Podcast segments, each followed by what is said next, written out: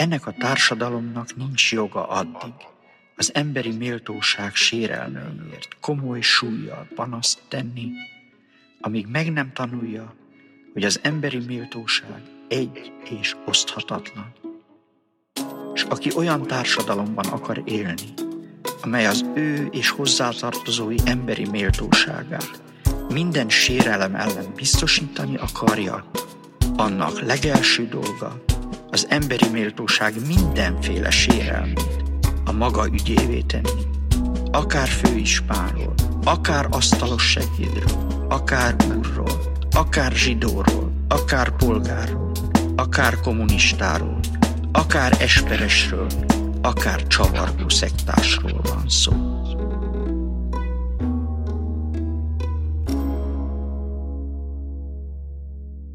Jó estét kívánunk! A második Bibó István Szabad Egyetem a Boldogság politikája online eseményén, amelynek témájául a félelmet választottuk, mégpedig azért, mert hát egyrészt a félelem az témánk lett volna egyébként is itt a, a második szemeszterben, a, a járvány miatt elmaradt második szemeszterben, de előre vettük, mert úgy láttuk, hogy a félelem az a kérdés, téma, amelyet eddig szinte minden egyes témán kapcsán érintettünk. Vagy mit értünk rá, vagy pedig a néző kérdéseiben bukkant fel.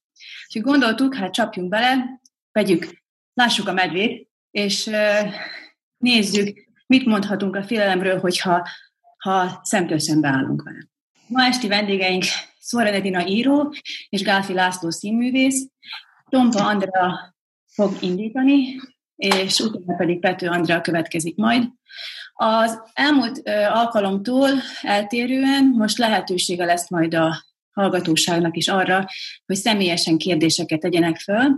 Aki jobb szereti a chat formát, ez továbbra is nyitva áll önök előtt, tehát lehet chatben is kérdéseket küldeni, arra is figyelünk majd, de miután befejeződött az öt ö, rövid ö, bevezető előadás, lehetőség lesz majd arra is, hogy szóban, élőszóban fűzőnek, fűzzék hozzá a gondolataikat, vagy, vagy tegyék fel kérdéseiket.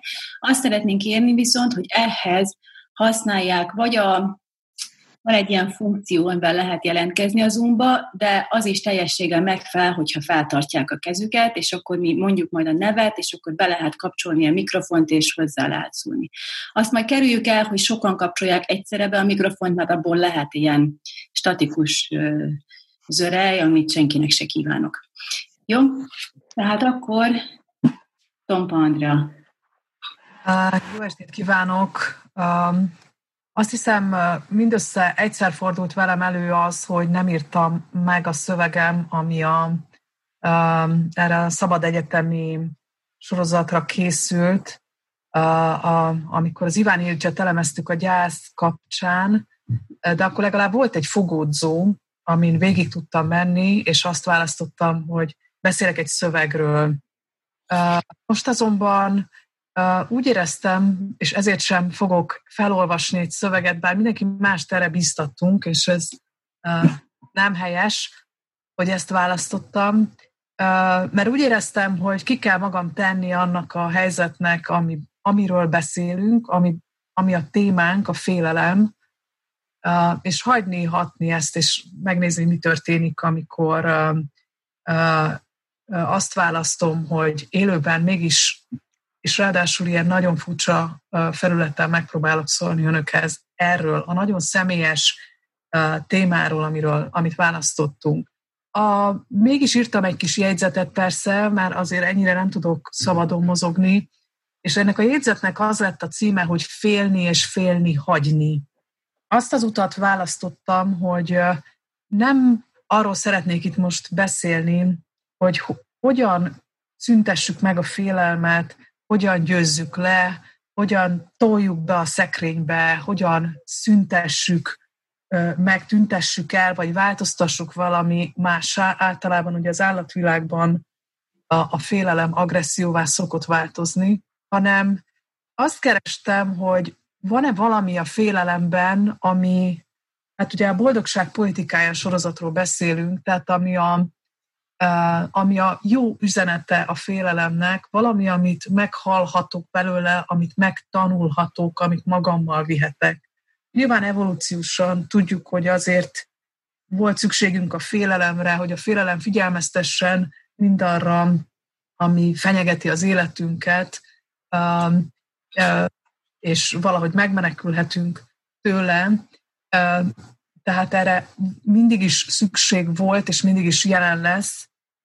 Én azonban azt keresem, hogy mi az, amit meghallok, amikor félek, hogyha meghallgatom a saját félelmemet.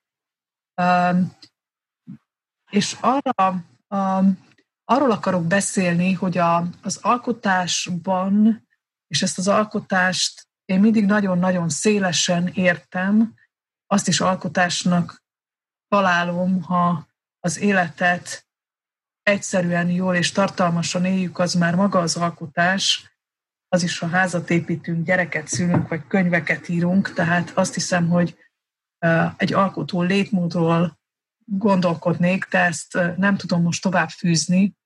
Mindig jelen van a félelem. Én az alkotásban, könyvek írásában sok félelmet élek meg, és azt szeretem meghallani, most már tudom, hogy ez a félel, ennek a félelemnek a megélése az természetes, illetve azt is szoktam gondolni, ha nincs, akkor az gyanús. A félelem azt tanítja nekem, hogy valamilyen kockázattal jár az, amit csinálok. Amikor nem hallom ezt a félelmet, talán a hallom szó az, az, az jobb, mint az érzem, akkor gyanúsá válik, hogy amit teszek, abban, az, abban hiányzik a kockázat. Gyanúsá válik az, hogy talán a félelmet, vagy a, a, a kockázatot leváltottam valamiféle közönnyel, és erről tulajdonképpen uh, szeretnék beszélni, hogy a félelem és a közöny hol találkozik. Uh, ahhoz, hogy meg, meg tudjam élni azt, amit csinálok, hogy tétje legyen számomra, és aztán majd talán az olvasók számára is annak, amiről írok, annak, ennek a kockázatnak tulajdonképpen valamiféle határátlépésnek ott kell lennie. Ez a kockázatvállalás, ez a határátlépés jár mindig azzal a félelemmel, hogy nem merem, nem tudom, nem kéne, vagy valami mást kéne. Amikor ennek a, ez a félelem nincs jelen, akkor tulajdonképpen azt kell, kell, szoktam magamtól kérdezni, hogy vajon a közöny, ami, ami, ami bele, beleül ebbe a helyzetbe, a közöny az anyag iránt, amivel dolgozom, az tulajdonképpen az, az-e, hogy nem merek, nincs bátorságom valamit meglépni, vagy tulajdonképpen ezt a félelmet akarom eltartani valamiféle közönnyel. Én azt gondolom, sokszor ezt a félelmet valahogy fel kell szabadítani. Ami, ami, ami úgy is mondhatnék, hogy meg kell élni, vagy hagyni kell, hagynom kell kiszabadulni, és nem eltüntetnem kell. A félelem figyelmeztet sokszor arra is, bár nyilvánvalóan egy bármilyen kockázatvállaló helyzetben, és erről Gálfi László biztos fog beszélni, vagy a többiek, nagyon szeretünk elmenekülni, azt a megoldást választjuk, hogy akkor inkább nem csinálom, inkább kilépek.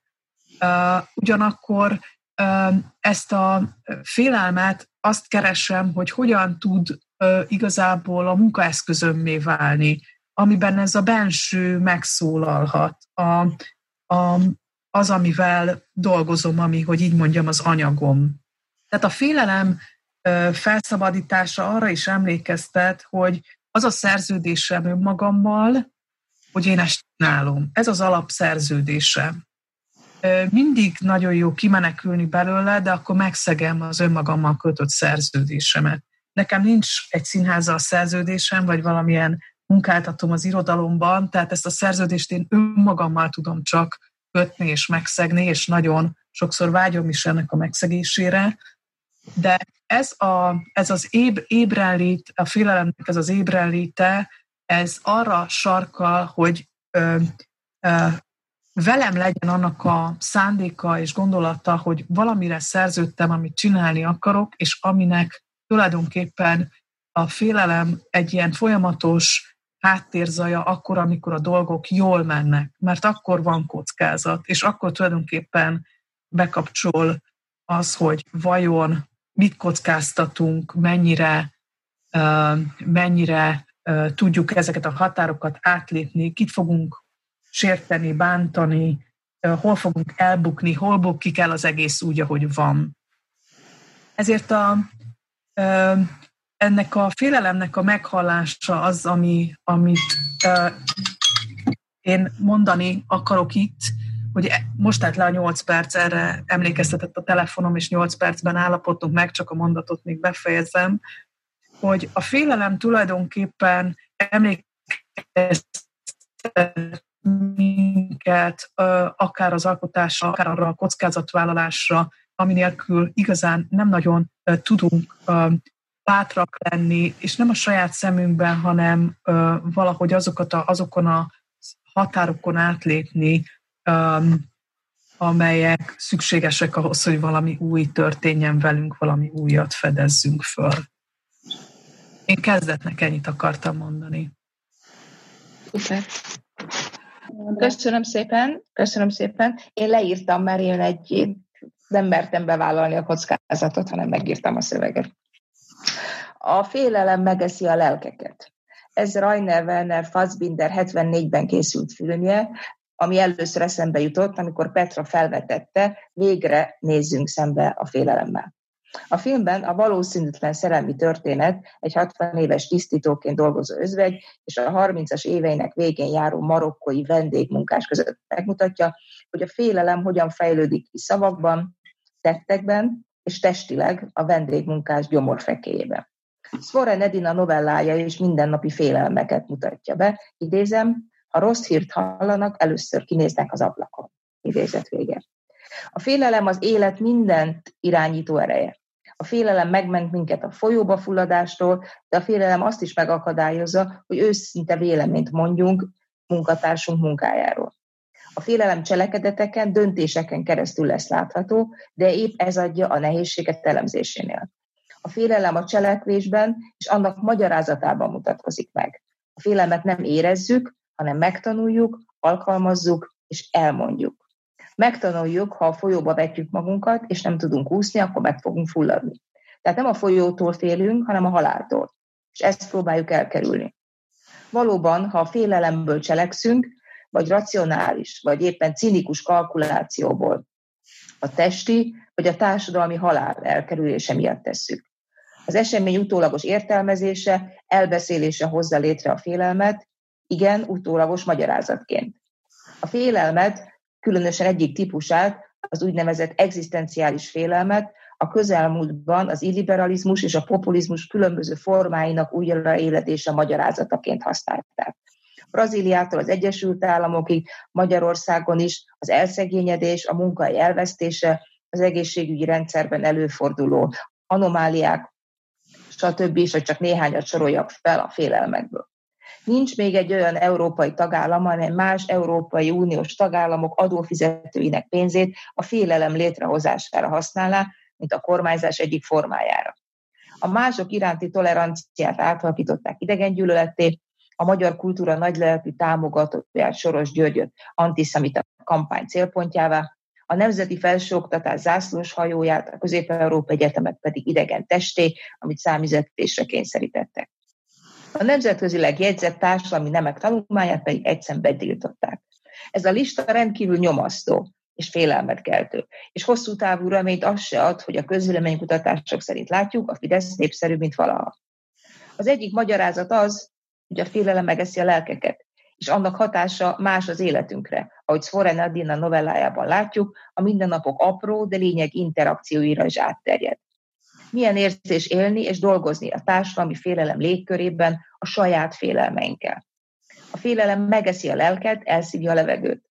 A családi történeteimből és a történetből, történelemből, amit írok is ismerem, hogy a 20. század különböző politikai rendszerei nagyon sikeresen hozták létre a félelem kultúráját. A COVID-járvány csak hozzájárult a már felsorolt félelmek listájához, ez most egy valódi élő organizmustól való félelmet generál. Az én helyzetem kiváltságos. Egyetemi tanárként most a legfontosabb gondom, hogy az irodámban 14 év alatt felhalmozott holmit Bécsbe költöztessem, ahol politikai menekültként kell felépítenem új otthonomat. Az online otthoni irodában tartottam oktatást és konferenciákat, közben ugyanarra a problémára gondoltam, hogyan reagálatok a félelemre, és a félelem által megevett valaminek a hiányára. Ezt a hiányt, amit a félelem megevett, nehéz leírni. Bala Zsófia verse abban segített, hogy megértettem, a bátorság nem magától értetődő, inkább az a kivétel. Hiszen a félelem tart minket életben. Idézem Bala Zsófiát, bátorság nem fogam magától. Az kínnal teremi meg a félelem, gyötrődő kagylóban porszemből gyönyterem. Idézet vége. Szakmai munkában viszont egyre gyakrabban találkozom a félelemmel, és annak a hiányával, amit a félelem megevett. Amikor a Tudományos Akadémia bőven nyugdíjas kort betöltött férfi tagja cenzúrázza az emlékezetpolitikáról elemző cikkemet, attól tartva, hogy a történeti folyóirat elveszti az állami támogatást, akkor meglepő módon a külön számba író fiatal történészeknek kellett felszólalni azért, hogy megmentsék a cikket, és ezzel kis lépésként a tudomány autonómiáját. Minden egyes döntés lényegi, mert precedens teremt. A tanulási folyamat része. Aki egyszer meggyőzi magát, hogy ez így jobb, legközelebb is így fog cselekedni. A Covid-válság értelmezésekor Kantot újra felfedezték. Köztük Kant az úgynevezett az emberi nem fekéje fogalmát. Ez azt akarja, hogy az emberek azt szeretik látni, amit látni akarnak, a tisztességtelenség és az önmegtévesztés pedig divatossá válik. Visszatérve a példára, túlélné a magyar történész szakma az adott történelmi folyóirat pénzügyi támogatás hiányában megszűnne. Persze. De itt az emberi nem fekényéről beszélünk, aminek eredményeképpen a beszélgetés abba az irányba vezetett, hogy nekem persze könnyű rámutatni az emberi nem fekélyére, mert nekem van biztos munkavehem, ahova számüzetésbe mehetek. Ezeket a döntéseket hogyan cselekszünk, kivel dolgozunk együtt, milyen feladatot fogadunk el, természetesen a félelem vezérli. Félelem, hogy nem teljesítjük a professzori, tanári, kutatói, női, anyai szerepeinket. Amikor a félelem megeszi a lelket, akkor alapvetően elfogyasztja a felelősségteljes és társadalmilag hasznos munka lehetőségét. A félelem hatással van a nemek közötti egyenlőségre foglalkozó szakemberekre is. Magyarországon szerencsére senkit sem bocsájtottak el, vagy börtönöztek be, mint mondjuk Törökországban, miután a társadalmi nemek akkreditált két éves mesterképzését 2018-ban törölték az akkreditált tanulmányok listájáról. A kicsi és elkötelezett nemekkel foglalkozó tudományos közösség próbája volt ez. Hogyan reagálnak erre az új helyzetre? A félelem vajon megeszi a lelkeket? Azok, akik a társadalmi nemet választották, tudták, hogy szakterületük eredményeit nem csak általában figyelmen kívül szokták hagyni, hanem ellenségesként is kezelik. A gender, a társadalmi nem fogalmáról folytatott vita, melynek eredményeképpen 10 millió magyar állampolgárnak lett határozott véleménye, és vált a Gender Studies szakértőjévé, véleménnyel a tantervről, a szakirodalmi listáról és a tanulási eredményekről. Ez a folyamat Oroszországban játszódott le először, amikor a társadalmi nemek tanulmányok osztályát átnevezték családtudományi tanszéké.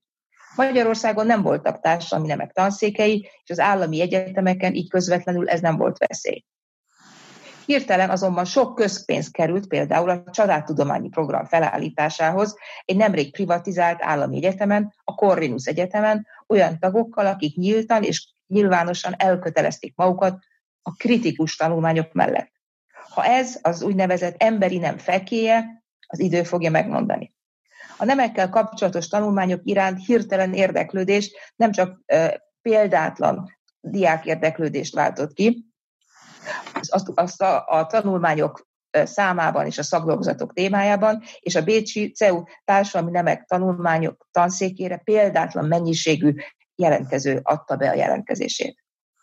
Valla Zsófiát idézem befejezésül, az igazság adhat csupán hazát. Idézet vége. Az igazsághoz kell a félelem, a félelem a hazugságtól és az önazonosság elárulásától.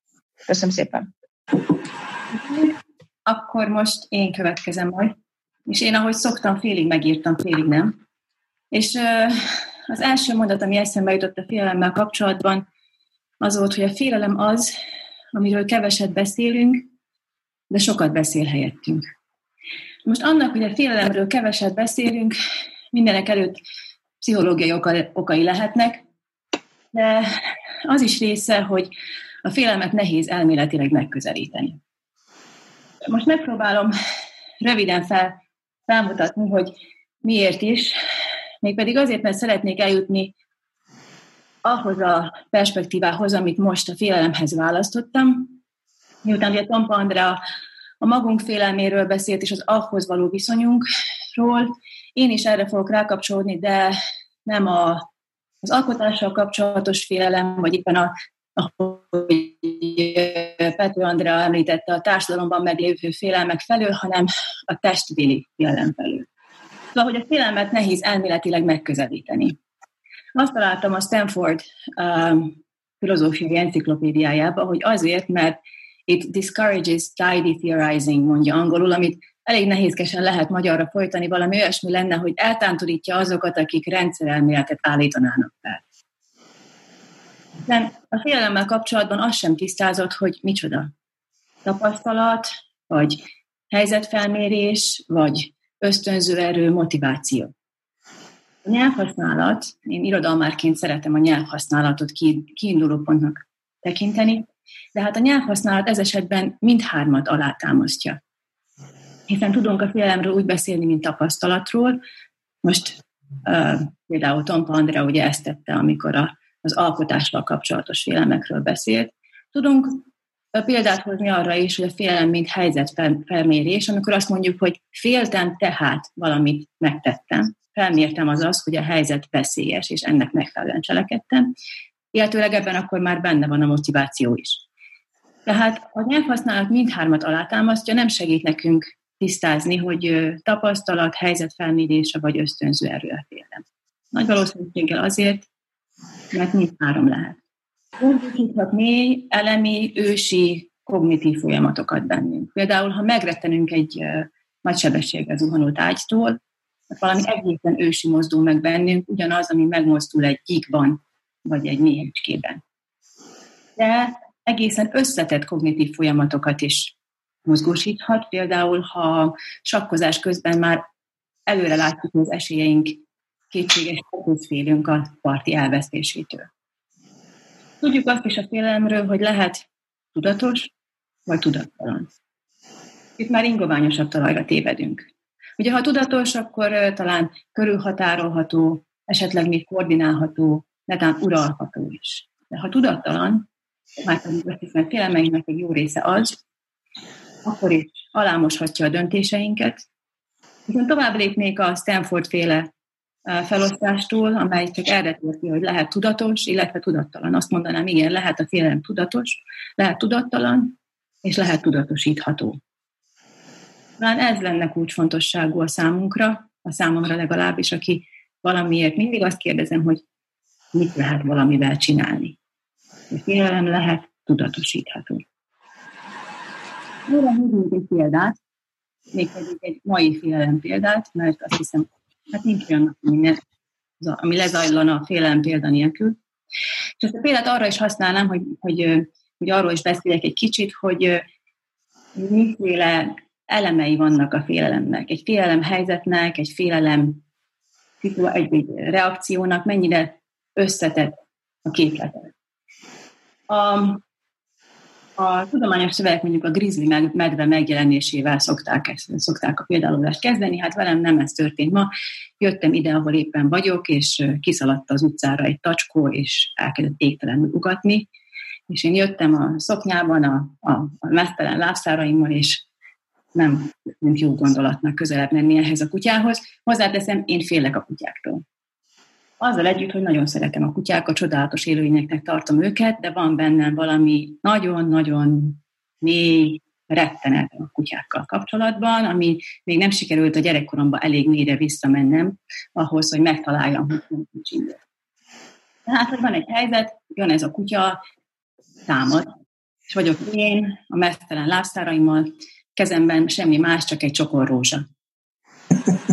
és, és akkor ez lenne ugye az a pillanat, amikor a testem már reagál, hiszen a helyzet felmérés lezajlott, én a kutyát veszélyesként azonosítottam. Ennek aztán megvannak a maga fiziológiai vetületei, ugye szívdobogásom van, egy pillanat alatt leizzadok, felgyorsul a légzésem, illetőleg ugyanakkor sekélyebbé válik. Aztán van ennek egy, egy ilyen belső feszültségérzése is, amit fenomenológiai komponensnek hívnak, ez egy piszokrosz érzés, hogy amiben vagyok, és ez hogy félek, valószínűleg ki is fejezem, de hát nagy valószínűséggel kimerett a szemem, elnyílt a szám, vagy van, akinek ilyenkor épp így megfeszül az állkapcsa.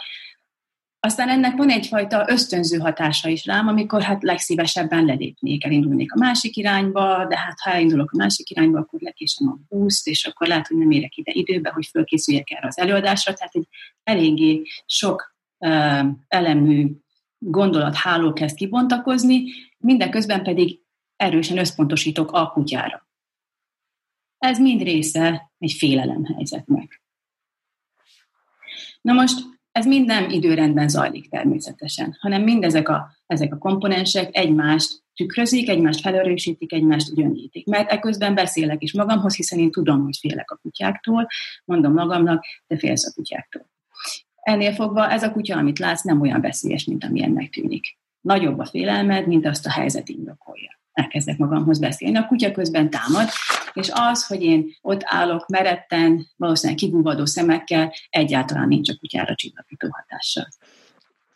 És ebből a, a belső félelem tükörteremből, amiben belezárultam egy hosszú pillanatra, egy gesztus jelentett menekvést, egy, egy teljesen lehetetlen gesztus. Lassan emelni kezdtem a kezemben lévő rózsacsokrot, és megkérdeztem a kutyát, hogy meg akarja-e szagolni. Nem akarta, de belemerevedett az ugatásba, egy pillanat alatt, mintha elvágták volna a hangot, maradt a kép, a kitátott szájú kutya, nézett egy ideig, aztán lassan becsukta a száját, és visszaballagott az udvarba, ahonnan előzőleg kirohant. Én tovább indultam, a kutya továbbra is figyelt, de már egyáltalán nem fenyegetően. És aztán azon gondolkodtam, hogy a rózsacsokor felemeléséhez mi juttatott el. Mert ez egy tényleg, tényleg nem adódott volna ez a gesztus. Egy kettős felismerés. Az egyik, hogy én félek. De a másik ugyanolyan fontos, hogy ez a kutya fél. Annyi biztosan tudható a félelemről, hogy ez egyik olyan érzés, amit minden egyes emlőssel és a madárfélékkel is megosztunk. Vannak specifikusan az emberekre jellemző érzések, például a káröröm. Ezt úgy tudjuk eddig, hogy az állatok képtelenek érezni. De a félelem történetesen egy olyan érzés, amit az emlősök ugyanúgy éreznek, sőt, nagy valószínűséggel ugyanaz zajlik le a testükbe, ami a miénkbe. Tehát amikor ott állok a kutyával szemben, neki ugyanúgy szívdobogása van, ugyanúgy sekélyebbé vált a érzése, ugyanúgy beszűkül a tudata, ahogy nekem. Abban a pillanatban azért emeltem fel azt a rózsát, mert valahogy szerettem volna kettőnket kiléptetni ebből a félelem tükörteremből. Ahol én félek, és ettől ő fél, és attól én félek, és akkor egymástól egyre inkább félünk, és sikerült.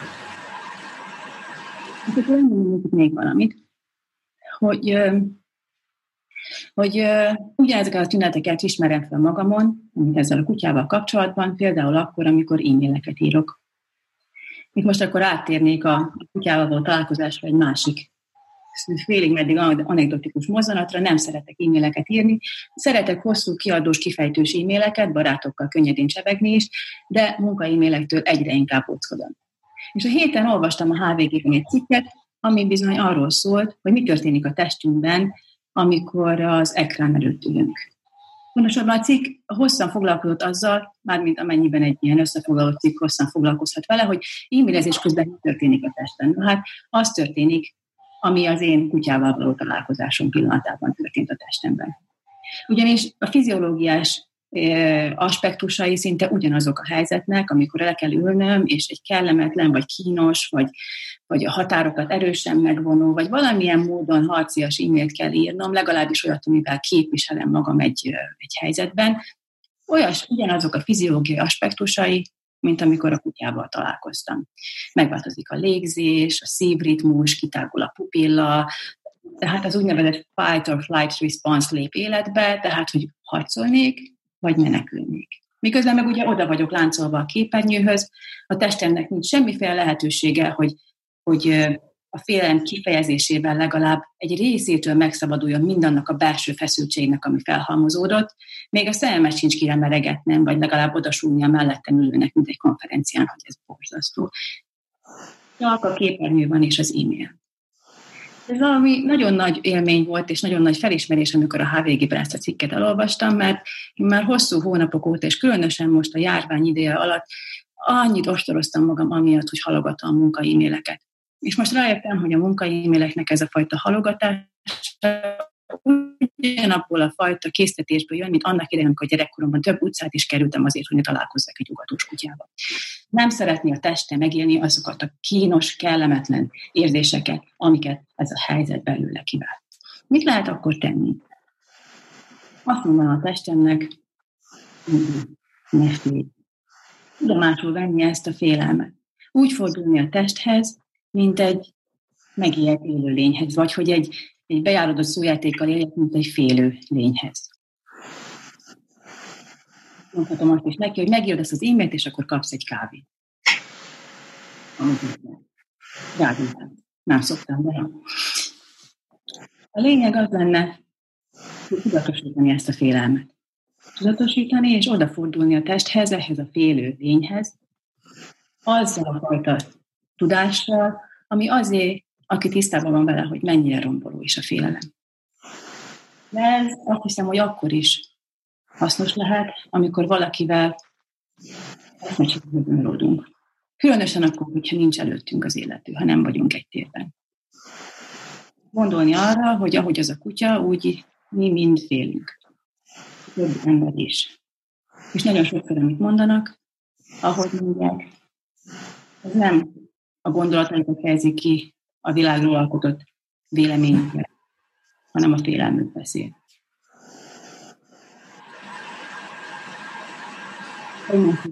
pedig, ha már muszáj, akkor éppen félhetnénk együtt is. De lehet, hogy nem is lenne muszáj. Az utolsó két mondatot nem hallottuk, pedig nyilván az volt a lényeg. Azt mondtam, hogy egymástól félünk, pedig ha már muszáj, félhetnénk együtt is, de lehet, hogy akkor nem is lenne muszáj. Most pedig Szóra Edina következik. Igen. Én, én, én kicsit fegyelmezetlen voltam, bár most Petra kicsit fölbátorított, azt hiszem már az idő, idő tekintetében. Úgyhogy el is kezdem. Én, én egy írott szöveget fogok felolvasni, a szörtűsző, nem tudom, nálam fütyül. Tehetek valamit a fütyülés ellen? Valami fütyül. Jó. A szőrtűszők a testnek nagy területén ugyanabban az irányban kerdén türemkednek be, így a szőrtűszőkből kiálló szőrök házfedélcserépszerűen borulnak egymásra, ami által jobban őrzik a test melegét. A szőr bőrbe sűjesztett szárán egy akaratunktól független izom, a hajmeresztő tapad meg. Ha az izom félelem, ijegység vagy izgatottság következtében összehúzódik, fölmereszti a szőrt, bőrünk lútbújrös lesz, és hajunk az égnek áll. A szőr dűlés iránya a testen nem egyforma. Általában felülről lefelé és elülről hátrafelé, a testtartásnak és a mozgás irányának megfelelően dűl. Ez az egész nap hasával az égnek fordulva csüngő lajhár a legjobb példa arra, mennyire befolyásolja a testtartás és mozgás a szördülés irányát, melynek megfelelően rajta a szőrök a hastól a hát felé dűlnek. Ezt az emlősökről írott részletet kedves Brémenből vettem.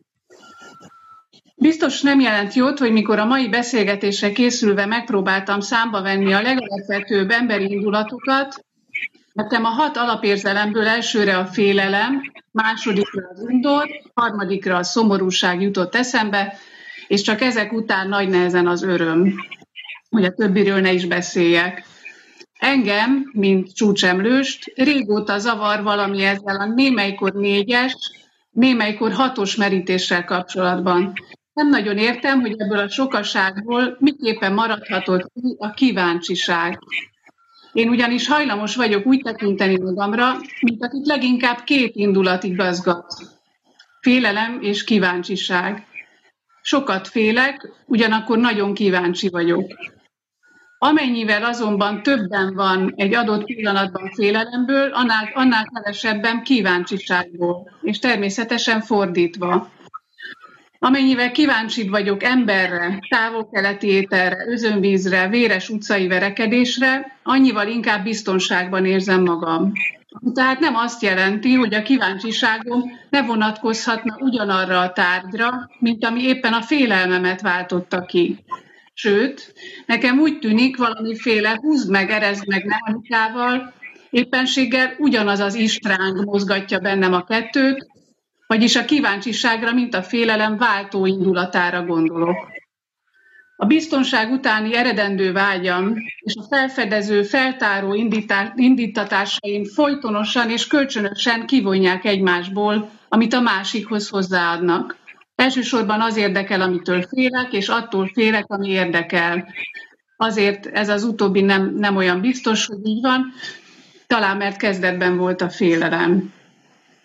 És hogy ilyen személyes ügyekről egyáltalán beszélni bátorkodom, bátorkodni, szép eufémizmus ez a félelemre, annak, annak az a felismerés szolgáltat többek közt ügyek, hogy mikor különféle irodalmi rendezvényeken, interjúkban, az írásról, tehát az olvasásról beszélek, akkor az olvasás lélektani rögeszméim és a félelemről, megismerésről mondható dolgok közt néha-néha meglepő hasonlóság mutatkozik.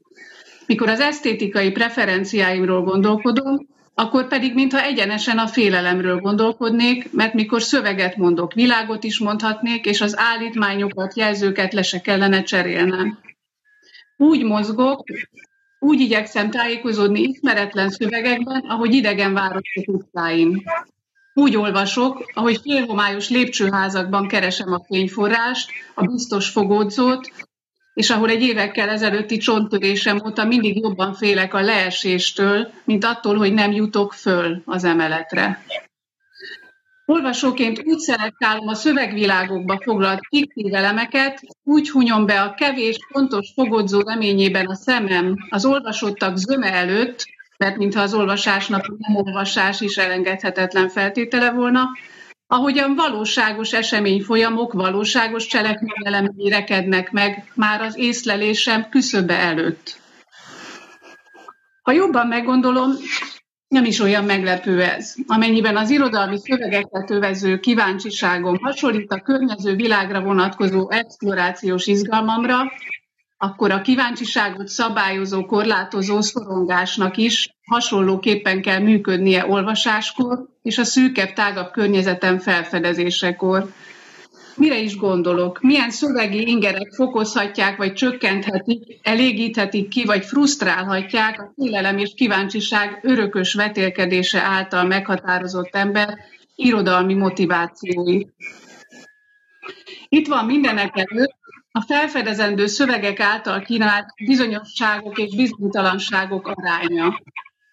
A különösségekkel szabdalt homogenitás kiterjedtsége, a tematikus újdonságok mennyisége egy fikciós információ rengetegben.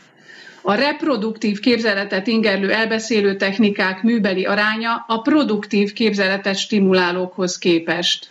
Előbbihez tartozónak gondolom a statikus, képi téri képzelőerőt megkötő egyidejű észlelések közül, észleléseket közlő leírásokat, utóbbiakhoz a lineárisabban építkező, mozzanatosabb és vagy réses információ adagoláson alapuló narrációs módokat, amelyek szükségképpen inkább a személyesebb olvasói tapasztalatból kölcsönvett elemekből egészítik ki a beépített hiányokat.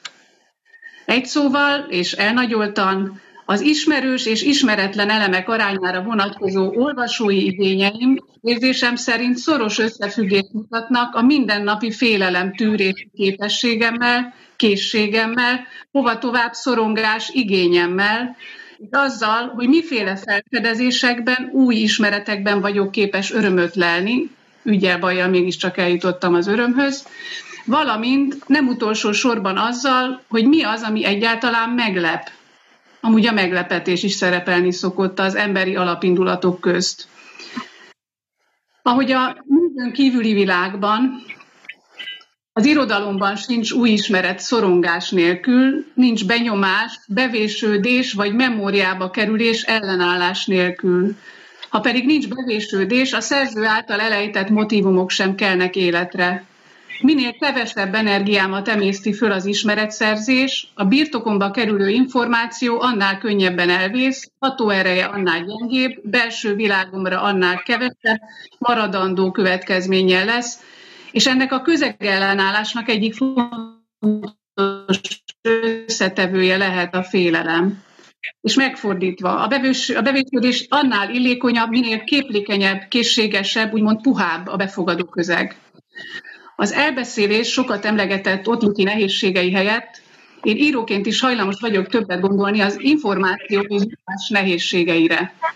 Hiszen az olvasói szorongás, tágabban értelmezve a bizonytalanság oka, éppenséggel a bevésődés, formálódás esélyét, erejét, maradondóságát növeli.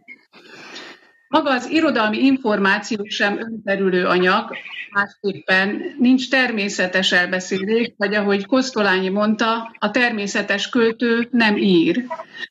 De az olvasói figyelem iránya, működése olvasónként más és más terepbe rendezheti az író által elhelyezett elemeket.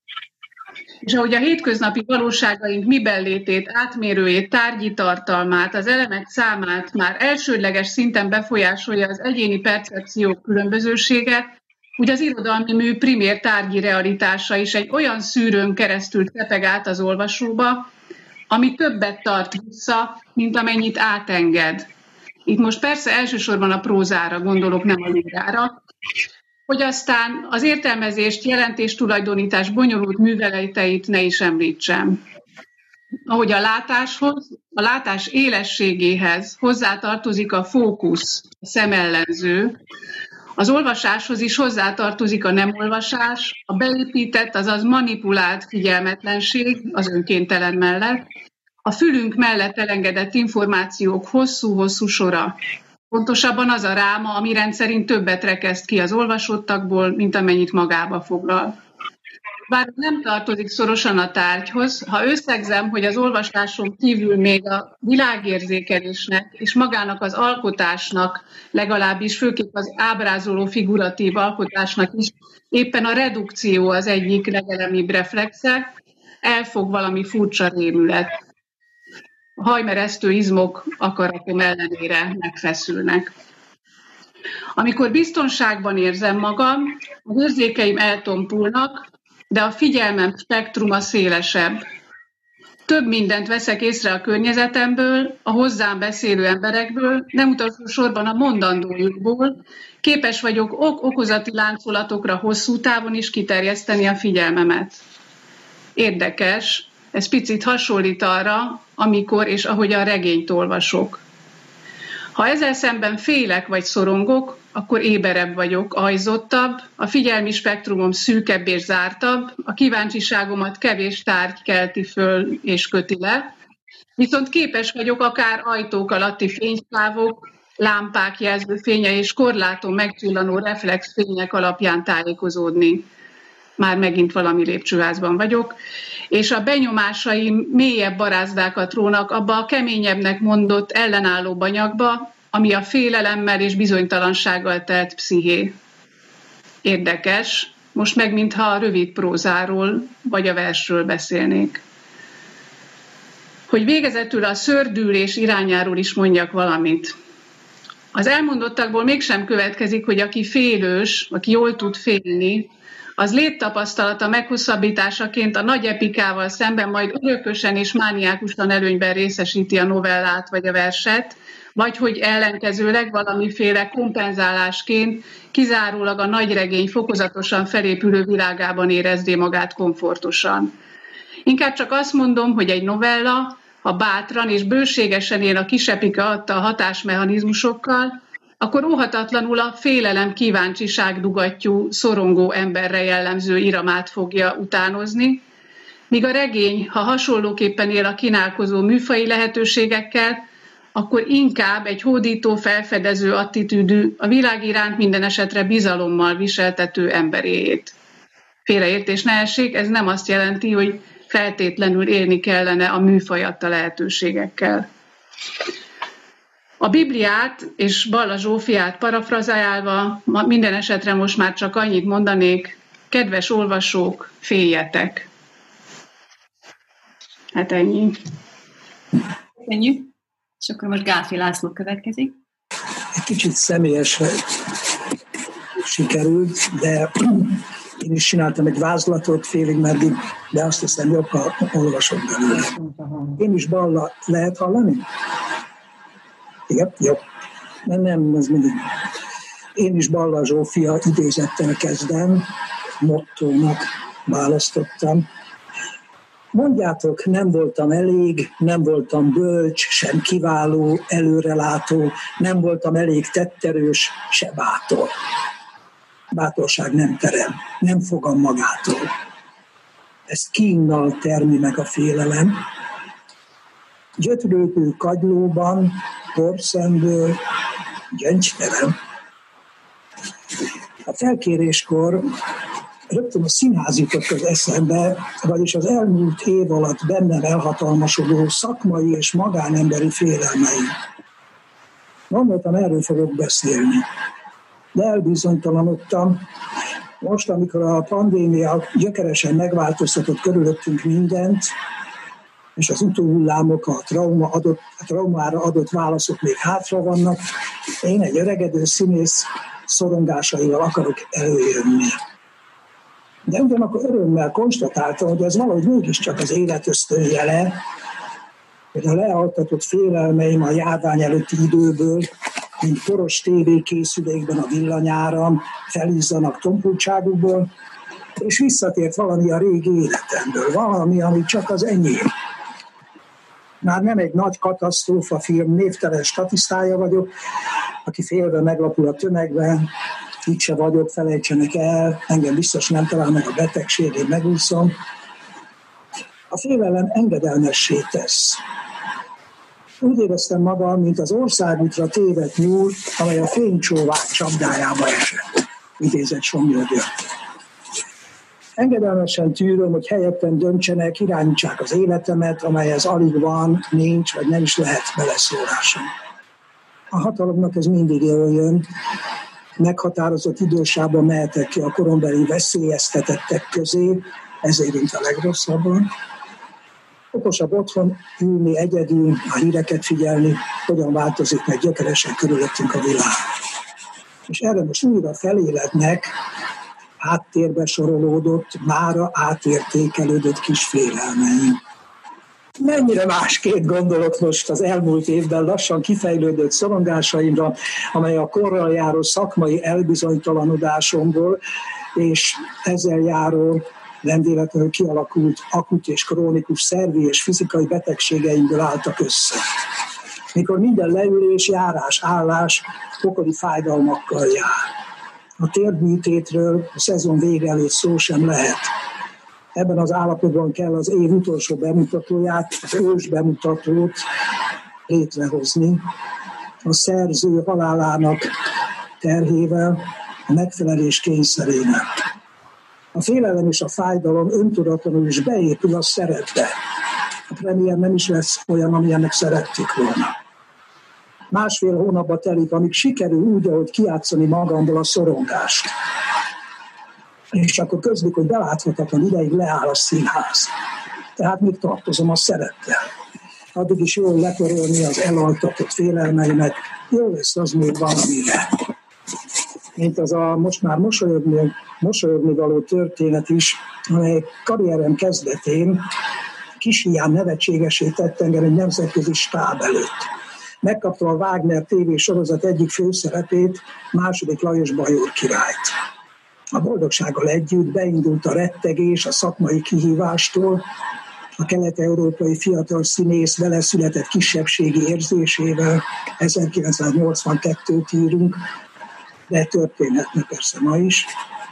Első forgatási nap Bécs, Hofburg. Öltözés előtt az asszisztens beszeretné mutatni a címszereplőnek, Richard Burtonnek, épp felvételszünet van, nem, majd később még várjunk, menekülök el az ajánlat elő, kis az asszisztens részére fogadni a kérésemet. Egy nagy teremben, amelyben, amelyet sünknek, öltözőnek, színészvárónak rendeztek be, egy paraván választ csak el a három leendő partneremtől, John Gilgoodtól, Lawrence Olivier-től és Ralph Richardson-tól. A három név hallatán még ma is eláll a lélegzete. Az asszisztens ismét próbálkozik, hogy bemutasson nekik, de én makacsul ismételgetem, nem, most még nem, nem, várjunk még. Még nagyobb az értetlenség. Rendben, majd. Az elkerülhetetlen találkozástól való rettegés lassan rosszul létig fokozódik. Én sem értem magamat. Meddig húzhatom még az időt? Mi értelme? Mire várok? Körülbelül másfél óra tömény félele. Lassan elkészülök, sikerült az átváltozás Lajos királyá. Úgy nézek ki, mint a festményen, Ludwig az emlék ajándéktárgyakon, tányérokon, bögréken. Épp felvételszünet van, elhúzzák a paravánt, ebben a pillanatban lép be a három szőr.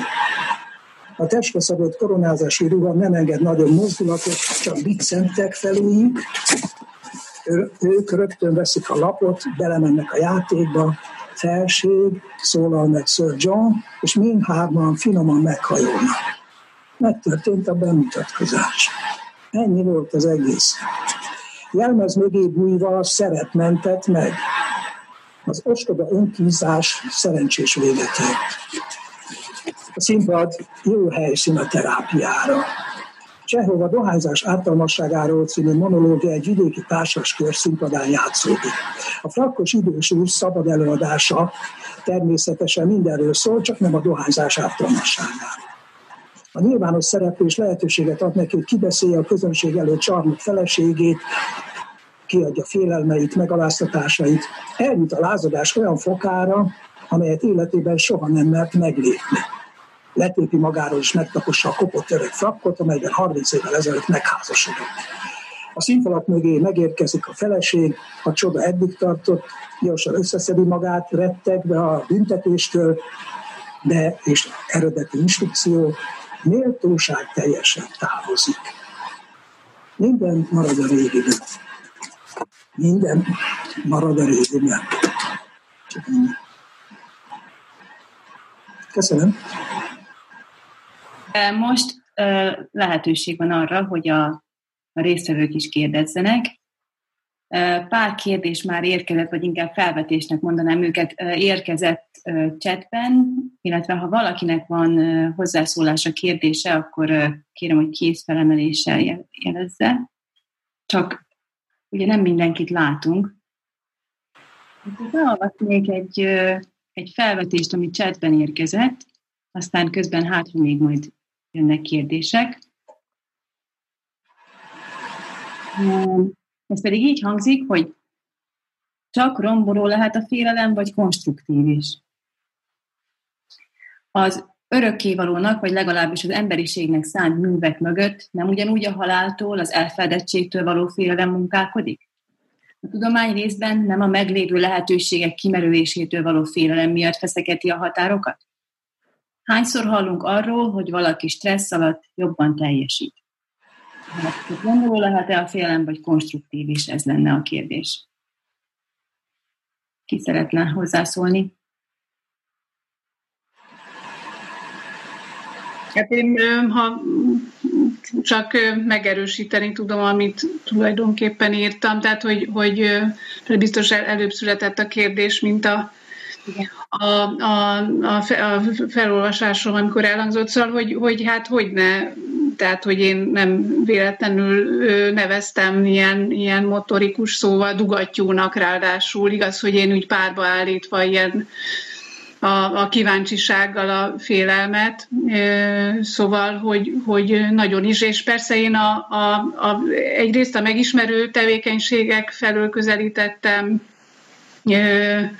tehát szerintem a félelem és a világ felfedezése az tényleg ö, ö, szétválaszthatatlan, tehát el, elképzelhetetlen ö, nélküle is, valamint ugye a kíváncsiság nélkül. Másfelül, ami annyiben az olvasásról, írásról beszéltem, akkor ott pedig a, a motiváció ö, ö, hajtó erejeként gondoltam a, a, a félelemre és a kíváncsiságra.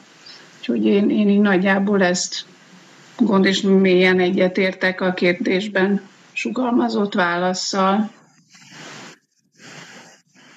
Edinához csatlakozva mondanám, hogy ez a történet, ami fantasztikus, ez a Káfi László által elmondott, hogyan úszunk meg bemutatkozást, majd mégis valami olyan bemutatkozás történik, amikor a bizonyos értelemben az alávetett kerül fölülre, mert a szerep ezt hozta, és előtte hajlanak meg azok, aki előtt ő hajol meg tulajdonképpen félelmében, hogy ez a jelenet is maga egy ilyen félelemnek a, a kreatív erejét mutatja, hogy hogyan old meg valaki, nyilván ez egy színéházi, színészi, filmes kontextusban egy, egy, tehát hogyan tevődik át a félelem valami mássá, és fogalmazza meg önmagát egy sokkal komplexebb, bonyolultabb jelenetté.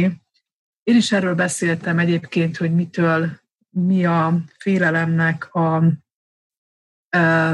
miért kell meghallanunk a saját félelmeinket, különösen az alkotásban, hiszen van olyan pszichológiai irányzat, ami a kreativitás alapfeltételének tekinti a félelem meglétét, azt, a, azt hogy, hogy ott valamiféle kockázatnak lennie kell, az ismeretlenbe kell belelépni, és enélkül igazából nem nagyon van alkotás, enélkül az ismeretlenbe való belelépés nélkül, ami mindig félelemmel jár, és valahogy ezt a félelmet kell megszokni, de ez is érdekes, és ezt talán a bevezetőmben nem mondtam el, Egyszer Sáros Dirilla, színésznő mondta egy interjúban nekem azt, hogy ő csak a színpadon nem fél. És amikor vele beszélgettem, és erről a félelemről sokat gondolkodtunk együtt, akkor tulajdonképpen rájöttem arra, hogy bár félelem az egy alapmunkaeszközöm nekem is, tulajdonképpen az írásban, amikor jó helyen vagyok, akkor pontosan ez a félelem szűnik meg, vagy nyerem azt a biztonságot, hogy, hogy jó, jó, jó az, ahol járok, hiszen a, a tilosban járok, vagy az ismeretlenben járok, és ezt, ez a vállalásom, hogy az ismeretlenben járja. Kért még egy kérdés, és akkor bátorítanám a nézőket is, hogy ne féljenek kérdezni. A következő mi van a teljesen irracionális félelemmel? Nos igen, mert a, főleg a racionális, megismerhető, megérthető félelemmel foglalkoztunk e, eddig. Tűztől, nagyon érthető, sötéttől hangoktól, ez is megérthető kis elemzés után. De mi van a teljesen irracionális félelemmel? Ismertem valakit, akit páni félelem, aki páni félelmet érzett a csupasz csigát láttán, és nem tudtunk rájönni miért. Vagy mit kezdjünk a félelemmel, ha azt sem tudjuk, mitől félünk. Uh-huh. Hogyha én mondhatok valamit röviden, ugye a, Petra a bevezetőjében beszélt arról, hogy a, a félelemnek milyen tudományos megközelítései vannak, és ugye én jó tudósként én nagyon utána olvastam ennek a, a félelem dolognak, ezzel próbálva saját félelmeimet valahogy becsatornázni egy ilyen tudományoskodásba. És a, az egyik típusú megközelítése az érzelmeknek, meg az érzelmek történetének, az pont azt mondja, hogy, hogy nincs is olyan, hogy irracionális félelem, mert minden egy tanult valamiféle félelem mert hogy mindig adott kulturális kontextustól függ, hogy az a csiga az, az lehet, hogy házi állat, van akinek micsoda, tehát hogy ez nem csak nincsenek ilyen típusú ősi félelmek. Ugye a Petra pont ezt mondta, hogy vannak, tehát a, akár a kutyával kapcsolatos, mikor, mikor még majmok voltunk, hogy akkor még vannak ilyen típusú ősi félelmek, de javíts ki, ha tévedek. Mm. Tehát ez, ez egyik típusú megközelítés. És a másik, ami, ami engem nagyon, amikor készültem erre a beszélgetésre, nagyon érdekes volt, hogy, hogy engem az érdekel, hogy a félelem, mint egy ilyen kormányzati forma, tehát hogy a, és ez hogyan változik. És nagyon érdekes kutatások vannak az, annak kapcsán, hogy, hogy hogyan változik meg a, a, az ipari forradalommal a, a félelem, ami végül is a, a, a, a testnek a, a, a félelme, és a test végének a, a félelme, hogy hogyan félünk attól, hogy egy ilyen ipari örökélő testé válunk, és hogy nem úgy halunk meg hirtelen, hanem hogy másképp és ez, a, és ez a, a, az, hogy a, az élet végétől való félelem az hogyan változik meg a 19. században, meg a, meg a mostani időszakban, ez, ez azt mutatja, hogy nagyon összefügg az érzelmek története mindenféle társadalmi és kulturális keretekkel és, és, és folyamatokkal, és ezért nagyon fontos szerintem ez a beszélgetés most, mert hogy egy ilyen kulcs fordulóban történik ez a beszélgetés, vagy fordulópontot, össze-vissza beszélek, fordulópont zajlik most le, annak kapcsán, hogy teljesen megváltozik a, a kerete annak az életnek, amit, amit élünk, és hogy ezért a félelem az, az valahogy együtt kell tudni élni azzal a félelemmel, magunk, ahogy a Petra is mondta, magunkkal kell jóban lenni, és valahogy megérteni a másik félelmét, és hogy ez ebből a, a, abból a szörnyű, én is félek a kutyáktól köztünk szólva, tehát ezt, ezt én mélyen megértettem ezt a, ezt a történetet, amit elmondtál, hogy abból a szörnyű félelemből egymással szemben áll két valamilyen furcsa lény, hogy ebből hogyan lehet kijönni. És nagyon sok ilyen társadalmi helyzet, meg kulturális helyzet van, és ahogy a, a Gálfi László is elmesélte ezt a történetet, hogy ilyen különböző furcsa helyzetekbe belekerülünk, és akkor mi, mi, mi hogyan és miképpen tudunk ebből kijönni, anélkül, hogy a másikat bántanánk, vagy saját magunkat bántanánk, vagy amivel én nap és nap, mint nap találkozom a szakmai életemben, anélkül, hogy önfeladás és önárulás következne be. Tehát, hogy hogyan lehet az önazonosságot megőrizni egy olyan helyzetben, ami amikor mindenképpen kommunikálni kellene a másikkal, hogy ezt a szörnyű egymásra utaló, egymásba gabajodó helyzetből valahogy kijöjjünk. Tehát, hogy én az, az, ezt a, ennek a társadalmi és kulturális vonatkozását szerettem volna itt most kiemelni, és azt elmondani, hogy ez szerintem egy nagyon fontos pillanat, hogy most erről itt és együtt beszélünk, és én ennek nagyon örülök. Köszönöm szépen. Jelentkezett valaki, mielőtt megszólítjuk Horváth Mónikát, nem tudom, Bence fölhangosító, de itt volt egy ilyen kérdés, hogy mi a helyzet akkor, hogyha nem tudjuk, hogy mitől félünk. Én azt tanultam, hogy a félelmet és a szorongást azt úgy szokták leírni a, a, a, egy olyan különbségtétellel, hogy a szorongásnak nincs tárgya, nincs egy konkrét tárgya, amire vonatkozik, míg a félelemnek mindig van egy megragadható tárgya. Én egyébként meggyőződésem, hogy vannak irracionális félelmek, de lehet, hogy nem erre akarunk tovább menni. Bence, és aztán Horváth Mónika, bár nem akarok moderálni helyettet. De mert volt közben még egy kérdés, ami, uh-huh. ami ide kapcsolódik hogy mi a helyzet a félelem-féltékenység viszonylatában, és mm. erre én úgy válaszolnék, hogy közben hozzákapcsolódok ahhoz, amit mondtatok. Én ugye azt említettem, hogy bizonyos felosztások szerint, és akkor itt nagyon sokféle felosztás, tudományos felosztása van, a kategorizálása van a, a, a félelemnek, vagy a félelem bálfajainak, van a tudatos és tudattalan félelmek, és akkor tudattalan félelmek lennének nyilván azok, amiket irracionálisnak neveztünk, és akkor én meg azt mondtam, hogy és vannak tudatosítható félelmek, tehát azt gondolom, hogy vannak félelmek, amik viszont kiemelhetők az irracionalitásból, és mint egy racionalizálhatók, amikor fogva ugye szembe tudunk velük nézni, vagy, vagy, vagy legalábbis együtt tudunk velük élni. A szembenézés egy kicsit ilyen harcias, én jobb szeretem a, az együttélést, mert nem biztos, hogy le kell küzdenünk a félelmet, lehet, hogy az együttélés az egy, az egy konstruktívabb megoldás, és akkor fölmerült a félelem, féltékenység, és korábban pedig fölmerültek a, a mesztelen csigák. Megpróbálok egyszerre válaszolni a kettőre.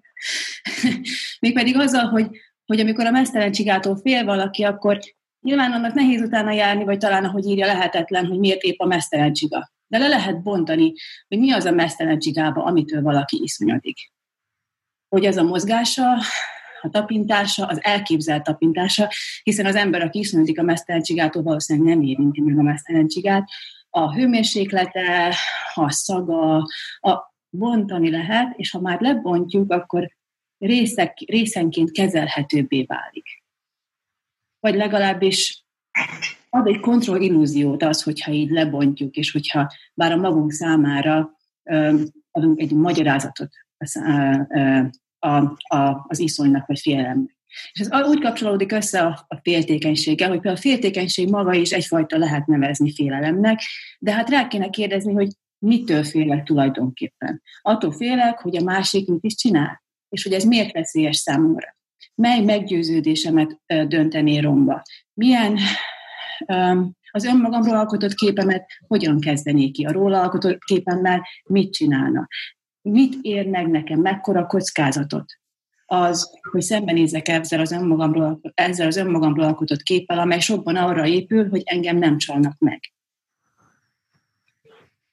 Szóval talán az a közös a kettőben, hogy azt hiszem, hogy ez az egy, egyszerűbb, iszonyszerű elemi testi félelem, amit, amit a mesztelenségához kötött, meg ez a nagyon bonyolult, sokrétű, az egónkat erősen meghatározó félelemfajta, ami a féltékenység, mind-mind komponensekből épül fel.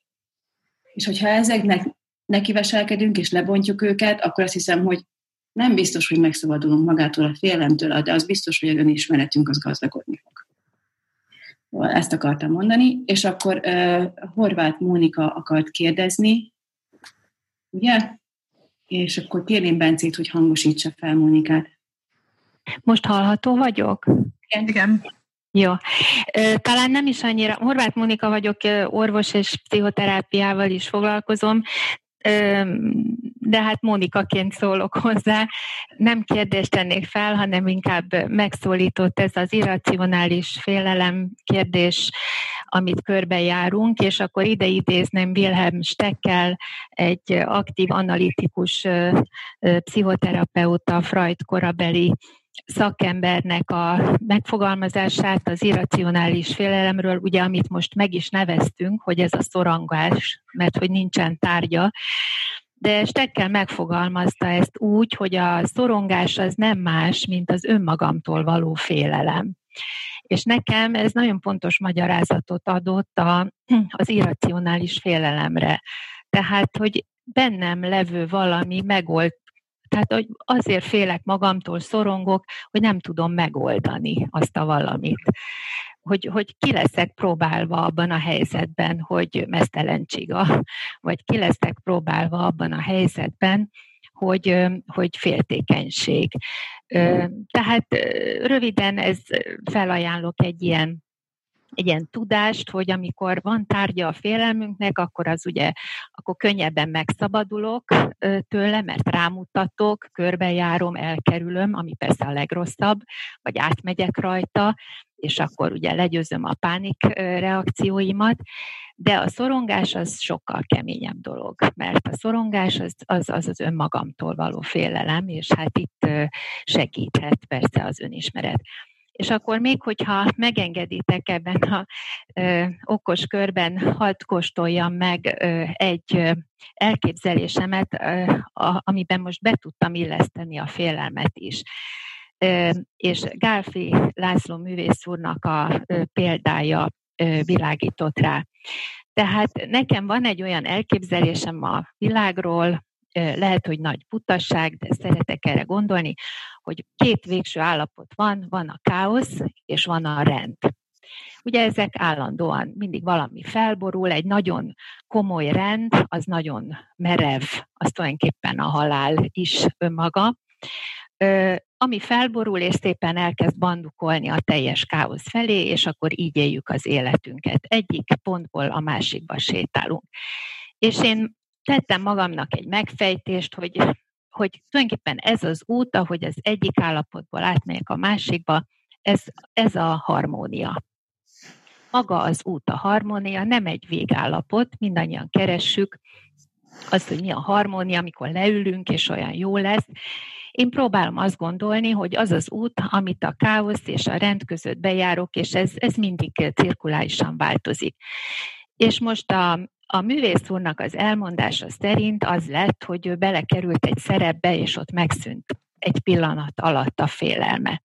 Miért is? Azért is, meg a másik művésznő is ugye idézve volt, és mondta, hogy az a, a a színpadon nem fél, vagy én, mint orvos, amint beül a páciens, tehát tele vagyok kétkedéssel, a tudásommal és ezzel a határtalan tudományjal, vagy orvostudomány, akármennyik aspektusa, és mikor beül a páciens, akkor én szerepbe kerülök. Tehát ez a szerepbe kerülés, ez az a rend állapot. És akkor én most rájöttem, hogy amikor a rendetlenségből átmegyek a rendbe, és én azt nevezem egy harmóniának, akkor azt kézen fogva kíséri a félelem. És a félelem abban a percben szűnik meg, amikor én szerepbe teszem magamat. Aztán az szépen majd felborul, és újra elkezdek aggódni önmagamon, hogy most mire vagyok képes, vagy kicsi vagyok, a másik nagyobb, és a többi. Hát ne haragudjatok, hogy ilyen kis mutasságokat hoztam ide. Köszönjük nagyon. Nagyon köszönjük, ez nagyszerű volt.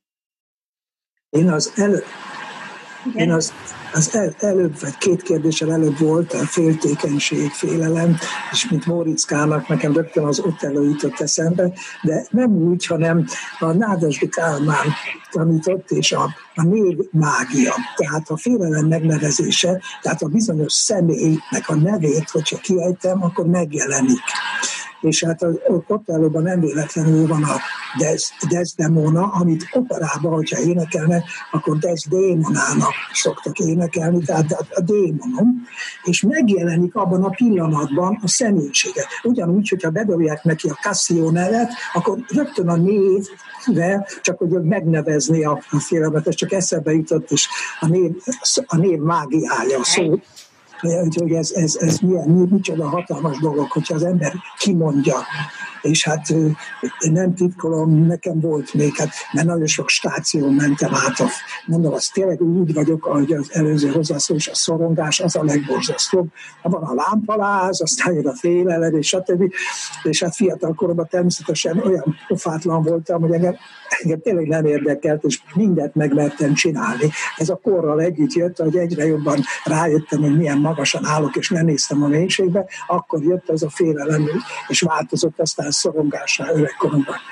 De, de tulajdonképpen nagyon nem, nem, nem, nem, hirtelen most megbegére, de hogy, hogy a, mit is akartam mondani, jó, majd már mindjárt eszembe jut, nem az a, a szorongás.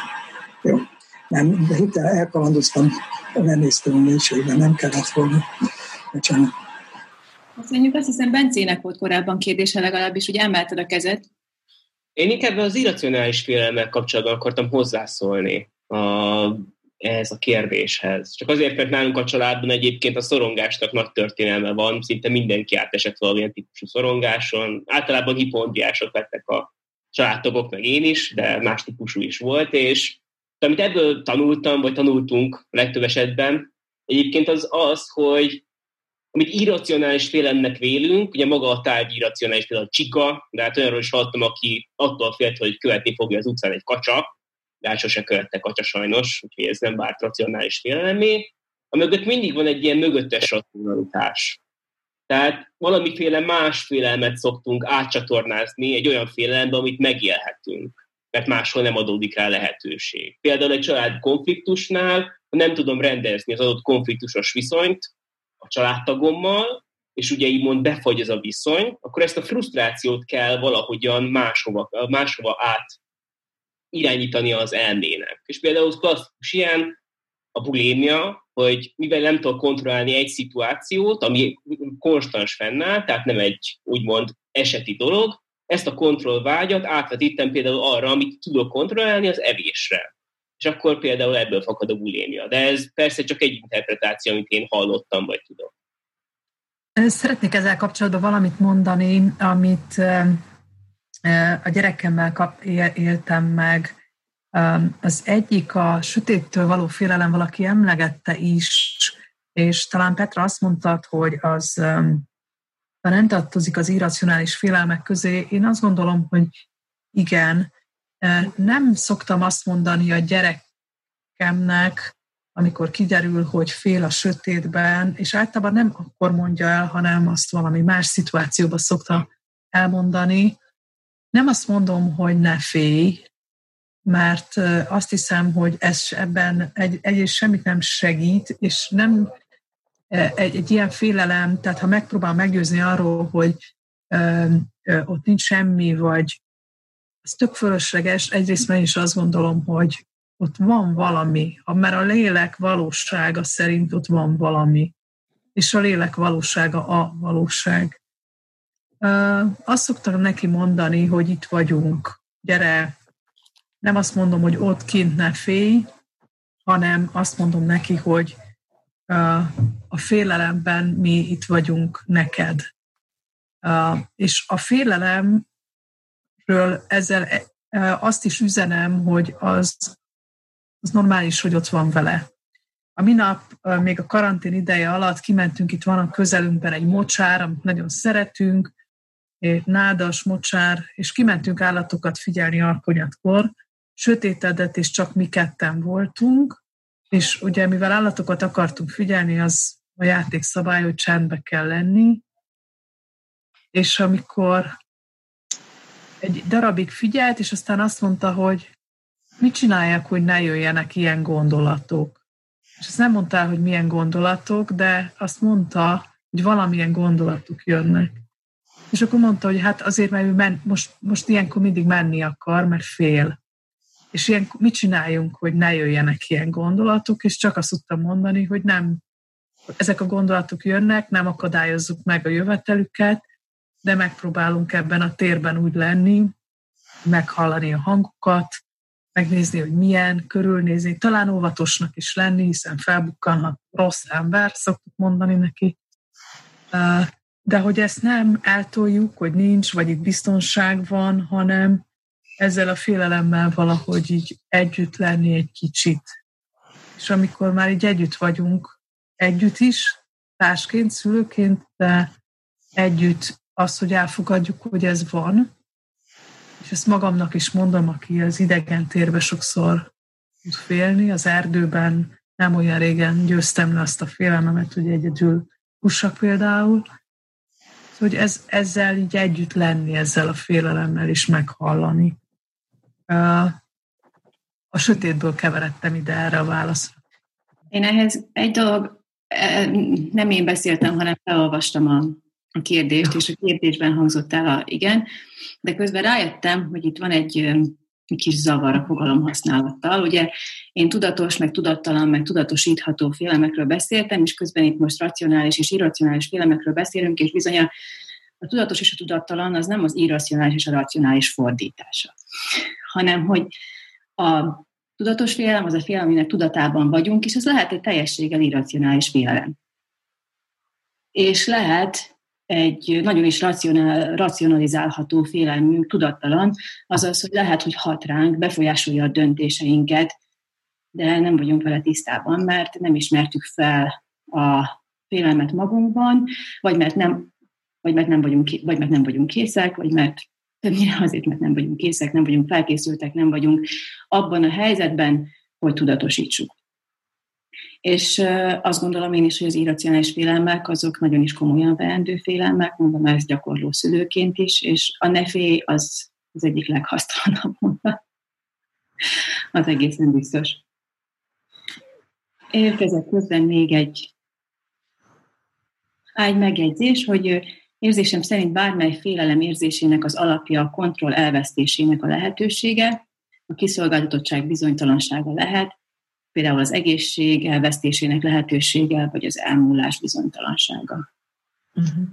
Igen, én, én pont ezt akartam az előbb mondani, hogy még a, meg a, az irracionális dologhoz is kapcsolódva, hogy, hogy nekem az az érzésem, hogy, hogy amikor a félelem olyan módon működik, hogy valami köztes fedő tárgyat rak a, a, a félelem valódi vagy nem ismert tárgya közé, tehát mondjuk egyszerűen csak óvatosságként működik, tehát például a, a, a sötétséggel kapcsolatos félelmünk, az valójában azt gondolom, hogy nagyon konkrét, hiszen pont attól véd minket, hogy valamilyen áll, hogy a kontrollt végig tudjuk gyakorolni, hiszen a, a sötétségben csomó olyan dolog megesett, amit nem, nem látunk, hiszen az érzékszerveink nem tudnak a, a, a legmagasabb fokon működni, ugyanígy a vízzel, a, a, a levegővel, illetve hát a magassággal kapcsolatos félelmeink sem működhetnek, gondolom én másképpen, tehát hogy itt csak a hangsúly eltolás vagy hát szóval ez, ez képviseli, ezek a közegek képviselik azokat a fenyegető, kontrollvesztett állapotokat, amelyikbe sem e, egyikünk se akar kerülni. Hát én, ha például belegondolok, akkor bár tudok úszni, meg nem tudom, meg repülni is szoktam némi segítséggel, de hogy szóval, hogy igazából csak a földön nem félek.